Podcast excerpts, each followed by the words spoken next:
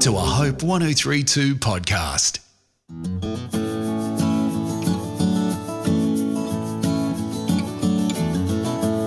Welcome to Australia's Invisible History, the podcast where we make the invisible visible.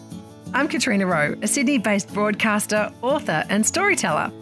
So many of us in Australia don't know our own history. Many of the stories of Australia's heroes, pioneers, and visionaries have been buried.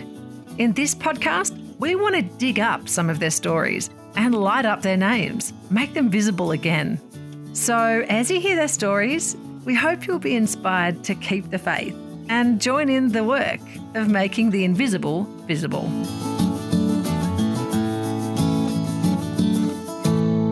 Today, we're going to the Sydney suburb of Ermington near Parramatta, where a young Betty Cuthbert grew up. While helping out in her parents' nursery, she spent her free time sprinting between the rows of plants. She would go on to be the first Australian to win three gold medals in the one Olympics. She would become a hero and inspiration to many. Here's these three women athletes, uh, each of them paying tribute to the other. Raelene Boyle said that you know, she'd been inspired by Betty, and then uh, in turn, Cathy Freeman says, "Well, these are the women that have inspired me." Not just by their running, but by their character and by their courage. There's another kind of glory in the courage of the human spirit. And I think that's what Betty Cuthbert sort of embodied that day. Uh, even in a crippled state where those wonderful legs that had carried her to gold medals weren't working anymore, but the, the spirit was still strong. It was a long and often difficult race that Betty Cuthbert ran, both on and off the track. She fought hard for her country, against her own body, and to be a voice for fellow sufferers. But despite it all, her faith grew with every step.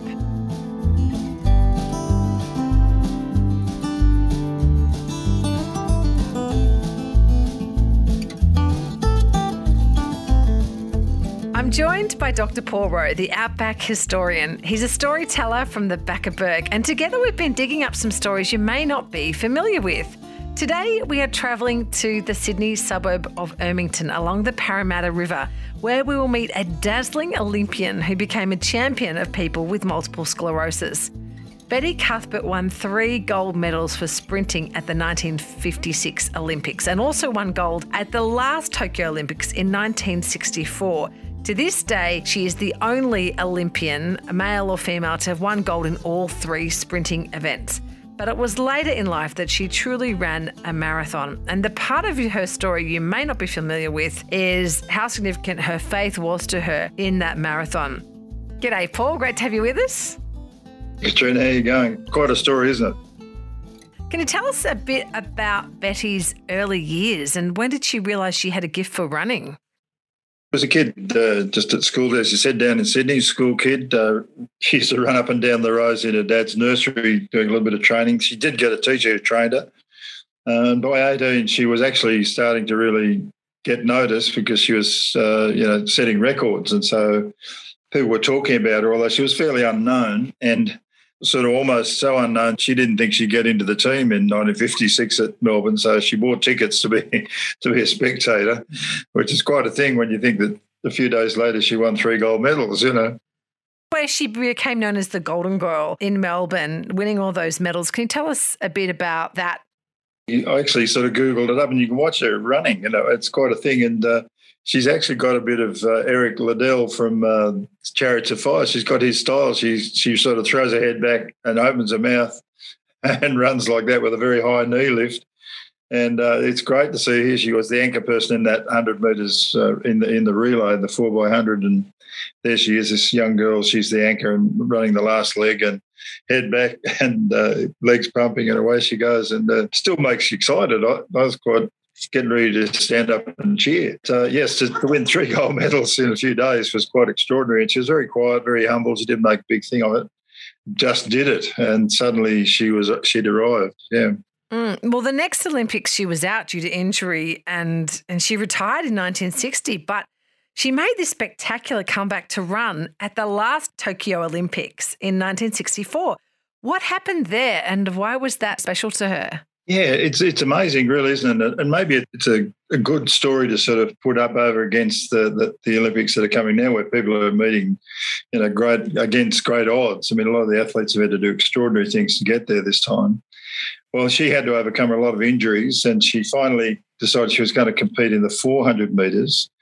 And um, she says that uh, when she got out there to run, she felt like there was a, a voice, inner voice, saying to her, "You need to run uh, in this race." Well, as she said, it was one of the flawless races in her career, one of the best races she ever ran. And the way she explained it, she said, "Well, I was walking to the start, I was humming to myself, and she felt like God was telling her how to place her feet." And it's a bit strange, but she said it wasn't really me running that day. It was as if my body had been taken over. He picked my feet up and I put them down. I like that. Yeah, he picked them up and I put them down. She was the last uh, Australian to win a 400 metres until Cathy Freeman, of course. So there was quite a gap. So she certainly was outstanding in every way. And as you said, she held all those records over nine years. And if you think about it, she was kind of like a, a Usain Bolt in her day, like holding world records for such a long time in those sprint events. And to win all three is quite remarkable. That was her last Olympics in Tokyo. And after that, she retired for good. A lot of athletes really struggle to adapt to life after their sport. Mm. How did she cope with life after retirement? Well, yeah, it's interesting. She did say that she found it hard. She said suddenly the cheering stops and you look around and think, well, I've done that. And uh, she felt, I think, like a lot of them do, felt flat after that. And I think that was when she began to sort of search for a bigger meaning. And she was exploring her childhood faith as she'd grown up with at Sunday school, like a lot of people do. And uh, when she got MS in 1969, well, that became quite a an important, obviously, a very serious issue in her life. And the way she put it was, uh, was she went to church to find healing, but she actually found the healer, and that was the difference. She said she, she couldn't care less about healing after that. Uh, to to walk with Jesus was enough for her, and uh, she said, "I get I got so much joy out of it. I think that's why I came back at the Tokyo Olympics, so I could use my profile to tell people about Jesus. So for her, the bigger picture took over from just the little narrow Olympic picture, as, powerful and wonderful as it was. But she found a bigger picture. Mm. Mm. It's a powerful image, isn't it? Someone who was famous for running so fast to then become so disabled, but she used her fame to raise a lot of awareness and funds for MS. Um, can you tell yep. us a bit about her efforts to support her fellow MS sufferers? Yes, well, for 40 years, she sort of fronted it. She wasn't really a very public person. She sort of preferred to keep a low profile. But uh, she said, well, she used her profile on behalf of her fellow sufferers, not so much for her own benefit. And uh, people like Raelene Boyle, who knew her, uh, was another 400 metre runner for Australia, um, Raelene said, you know, it was inspirational to have become a friend to uh, Betty Cuthbert and uh, when she wheeled her into the stadium in the wheelchair in 2000 Olympics, and uh, Betty handed the torch to Cathy Freeman. I mean, if you watch that, you can watch it on YouTube. It is very, very moving. And uh, here's these three women athletes, uh, each of them paying tribute to the other. Raelene Boyle said that you know, she'd been inspired by Betty, and then uh, in turn, Cathy Freeman says, "Well, these are the women that have inspired me." Not just by their running, but by their character and by their courage uh, and their faith. They're the things that really matter. And somehow that, I think, rises above Olympic glory. There's another kind of glory in the courage of the human spirit. And I think that's what Betty Cuthbert sort of embodied that day. Uh, even in a crippled state where those wonderful legs that had carried her to gold medals weren't working anymore, but the, the spirit was still strong. Yeah, it's beautiful, isn't it? Um, she did pass yeah. away in, in 2017. How do you think that Betty Cuthbert should be remembered? A very good question, Katrina. I think obviously she was uh, recognised and called a national treasure.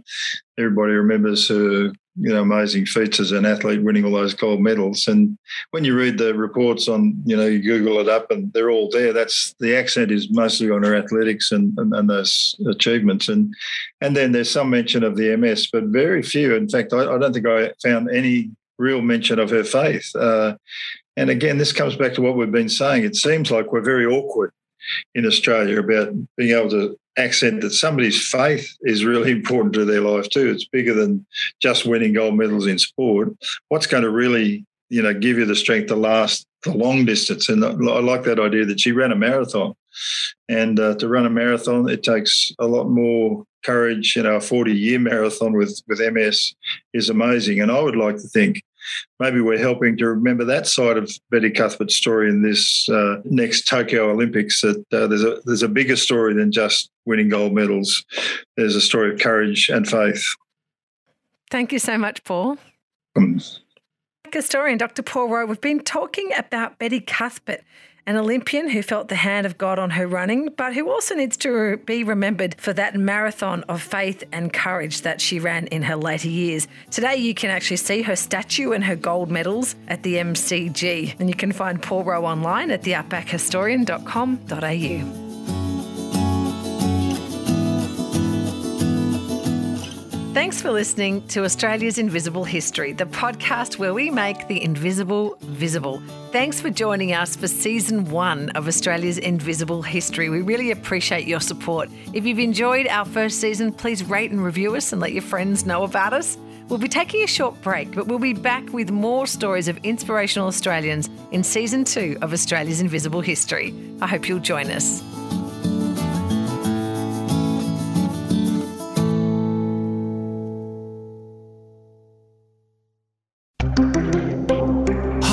1032.